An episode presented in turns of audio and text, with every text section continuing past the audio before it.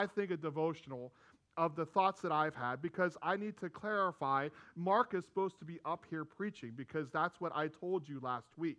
Uh, Mark, we decided since I did not have surgery this week that I would take the pulpit and then he would fill in for me with if and when I do have surgery. So I don't think I lied to you. It's the doctor's fault. All right, we're just going to blame it on the doctors. All right, because that's a whole lot easier for me to stomach. So thanks for your prayers, and uh, we're going to wait and see what happens.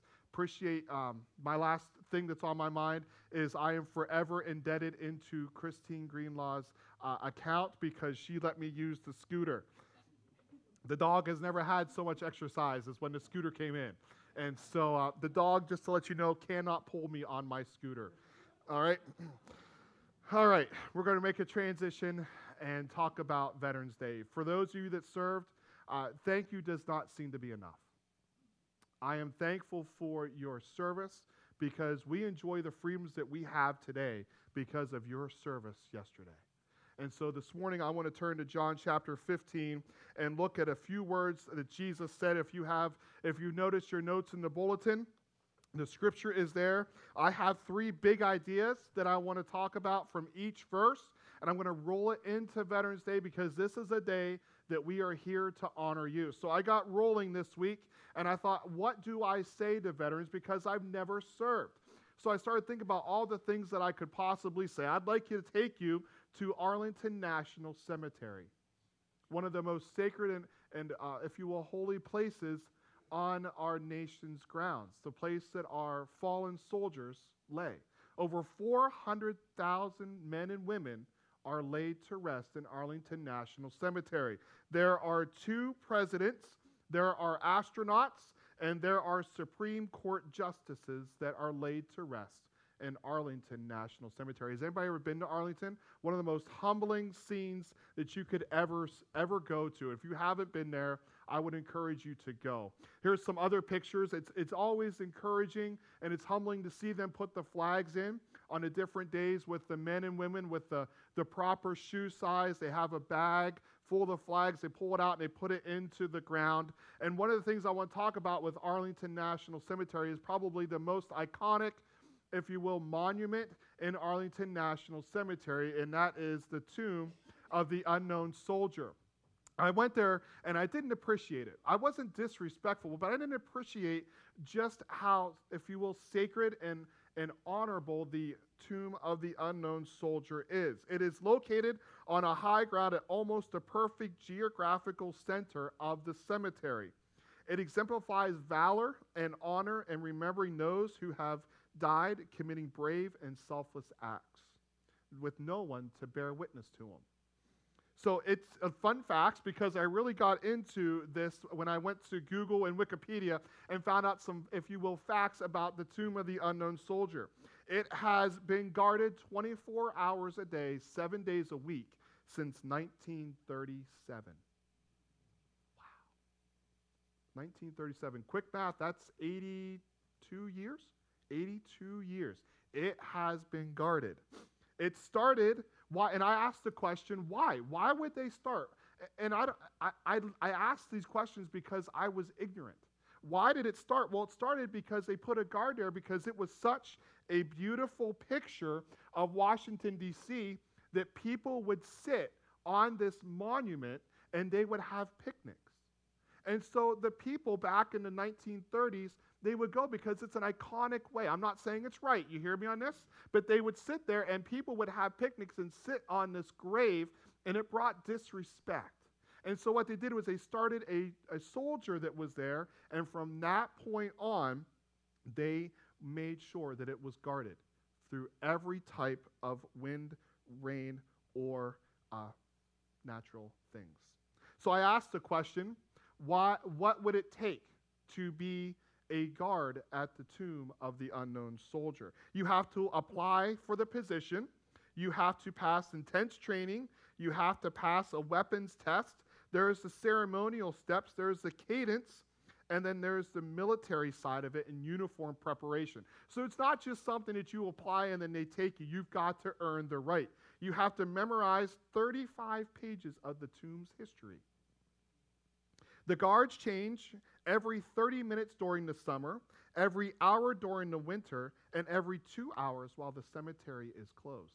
So if you would go at four in the morning, there is a man or woman that is walking that path through every type of time. What an honor to the fallen men and women, to the veterans of our country. I ask the question, well, why? I have a lot of why questions. The more I look at this, the more I ask why.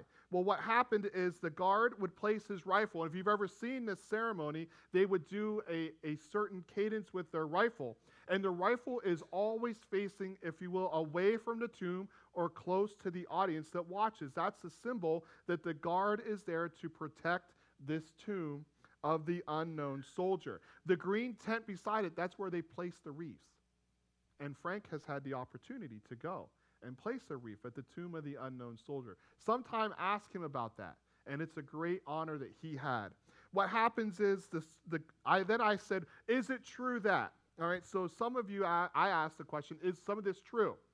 The tomb of the unknown soldiers, the guards live underneath the tomb. If you look on top of the marble, they have what I'm going to call an apartment or some kind of quarters that while they're on shift, they can live in that tomb, underneath that tomb, but when they're off duty, then they can go home and have their own apartment. They're on 24 hour shifts. And they have, when they complete their shift, they go underneath and while what do they do while they're off duty? That was my question. According to the website i found they take the time to repress their uniform. Do you know how long it takes for them to get their uniform ready? Eight hours. Eight up to eight hours. They groom themselves, they make sure their hair is perfectly in place, that it is perfectly pressed to make sure when they go out to their post that they are in pristine and perfect condition. Could you imagine eight hours making sure that your uniform looks that way? This is not something that they do flippantly or without respect. It is a high, high honor for them. They have um, certain haircuts that they have to meet the standard for. Their shoes are designed. I found this interesting. If you ever watched them, go home this afternoon, YouTube this, okay? Because the clips of the changing of the guards about 20 minutes, and uh, their shoes are designed so that when they walk, the gun does not bob. Their gun never goes up and down. It's always at a straight line. And they have special shoes with special soles so that they are always at a perfect pace and a perfect height and a perfect walk. it's the, the second least awarded badge in the Army. It's the second least of all the military. The first, the, the most, or I how should I say this? The least common badge given is the astronaut badge. The second is the guard of the tomb of the unknown soldier. Interesting. Their average tour is 18 months. And here's the last thing that I thought about uh, they are held to a higher account. They are, the, if you will, they are the cream of the crop. And while they're on duty, they have a certain level. Also, what happens when they're done with their tour, they wear that badge on their uniform. At any time where they act in a way that is inappropriate or bring dishonor to the tomb, that patch is stripped away from them. And they lose that patch. So, whether they are 18 and have a careless act, or whether they're 81 and have a careless act, that badge can be taken away because of the guard of the tomb of the unknown soldier. Three women have held this post in the time since 1937. And my final thing is when they pass, everything's in 21. When they pass, they take 21 steps. They turn for 21 seconds. They turn, they walk for 21 paces. They turn for 21 seconds. They walk 21 seconds. Everything's in 21. I asked the question, why? Why 21? Because of the 21 gun salute. Everything is in tune with the military to bring honor, to bring respect for the brave men and women that have fought for our country. Did you know that this tomb is now empty? It's now a symbol. They found the remains. They, they were able to exhume the final remains of the final soldier that was pulled out. And through DNA testing, they have been able to find his identity and put him to rest. So that while this tomb if you is empty, this symbolizes the number, hundreds of thousands of men and women that were left behind or left on the battlefield that we do not remember.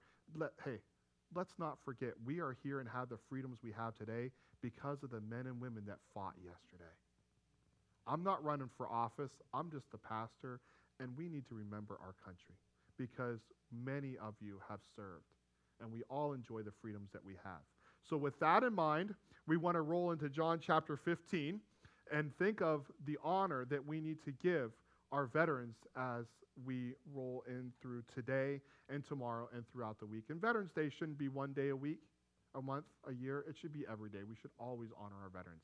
Let's look at John chapter 15 as we think about this idea of Veterans Day. The words are on the screen, the verse on the screen. There's three big blanks I have. The first one is sacrifice. When I think about veterans, I think about sacrifice.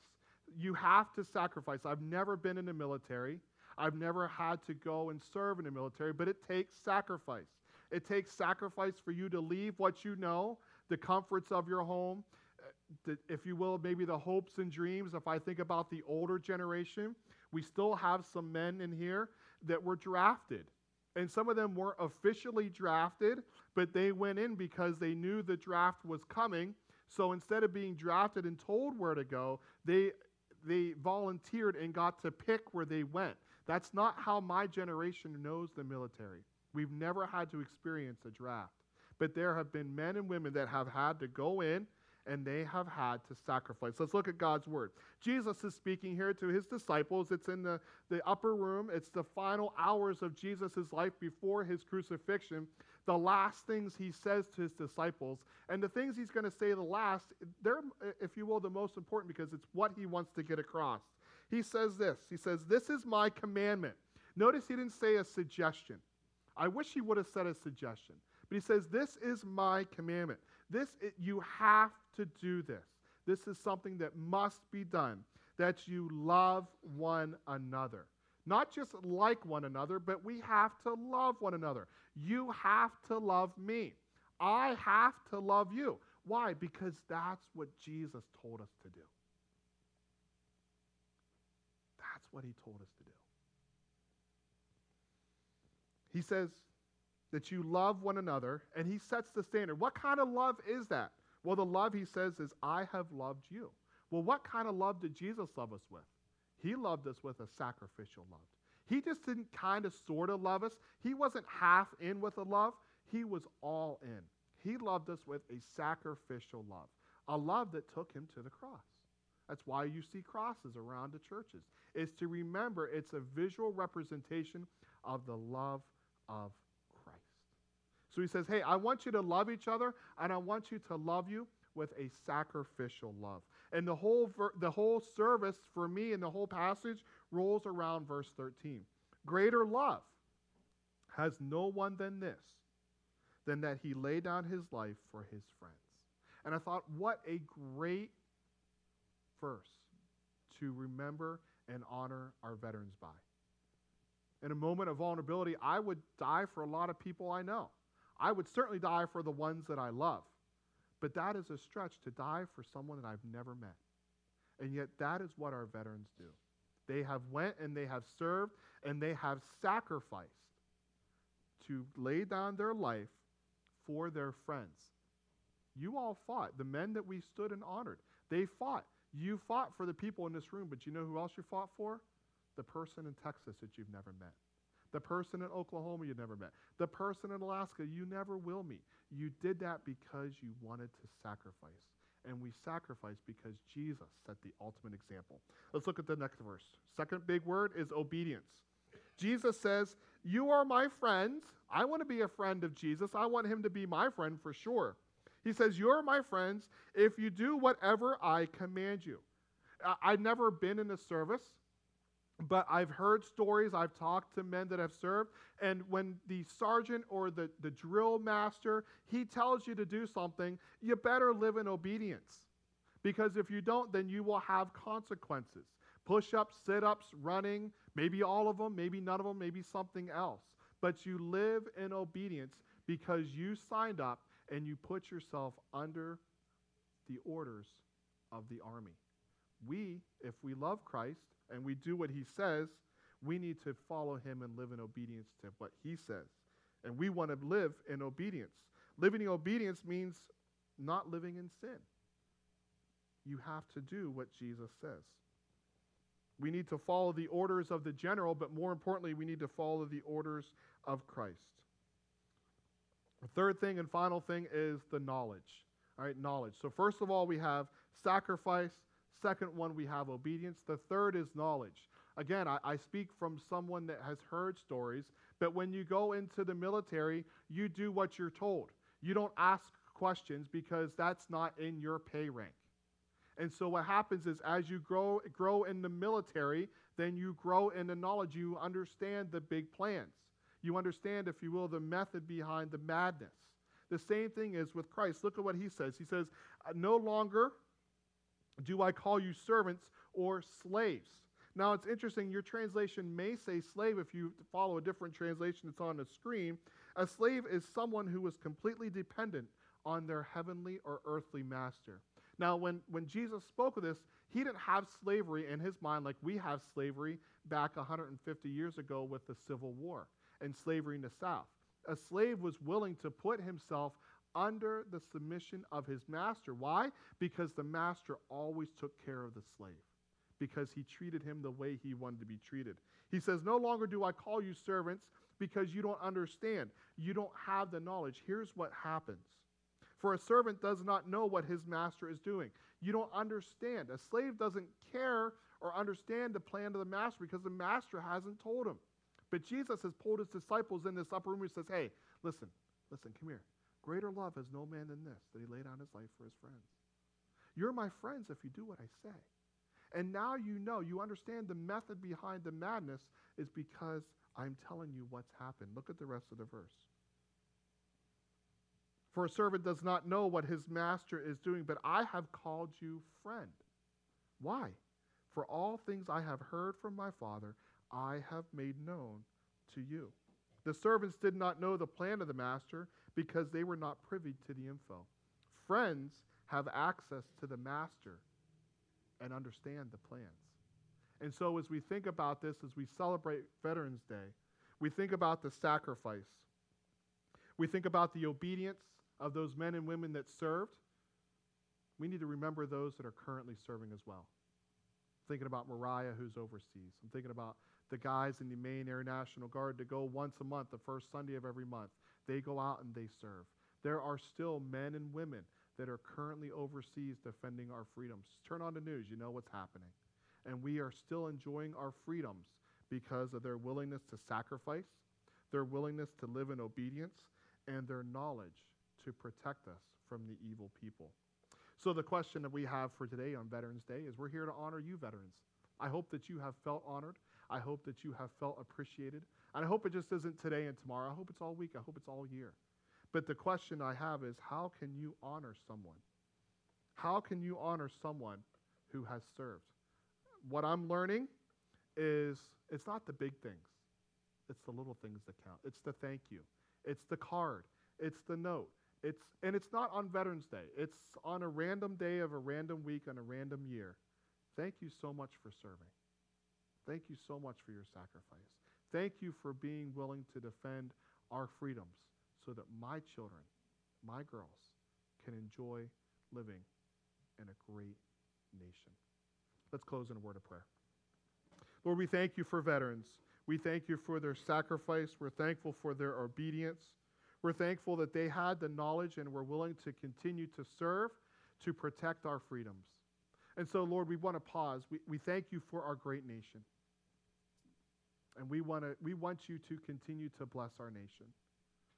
But God, our hearts this morning is that America would start to bless you, that we would come back to the ways of your word, that we would live in obedience to your word because of the great love that you have given us. You loved us with an everlasting and sacrificial love. Help us to love one another with that love, and help us to love you with a sacrificial love. Lord, that we would say, wherever you go, wherever you call, that today would be the day, tomorrow would be the day, next week would be the day that we would be willing to go. I thank you for our veterans. I thank you for the ones currently serving overseas, currently those in training that are willing to take up the call for sacrifice, for obedience, and for knowledge. May you keep them safe. May you keep them out of harm's way. And may you continue to bless our great nation. And may our great nation turn our hearts back to you. We thank you for these veterans. Put a hedge of protection around them mentally, physically, emotionally, and spiritually, and let them feel the love that we have for them, the respect we have for them, and the honor that we have for their service. It's in Jesus' name that I pray. Amen. We're going to sing one final song, so why don't you transition and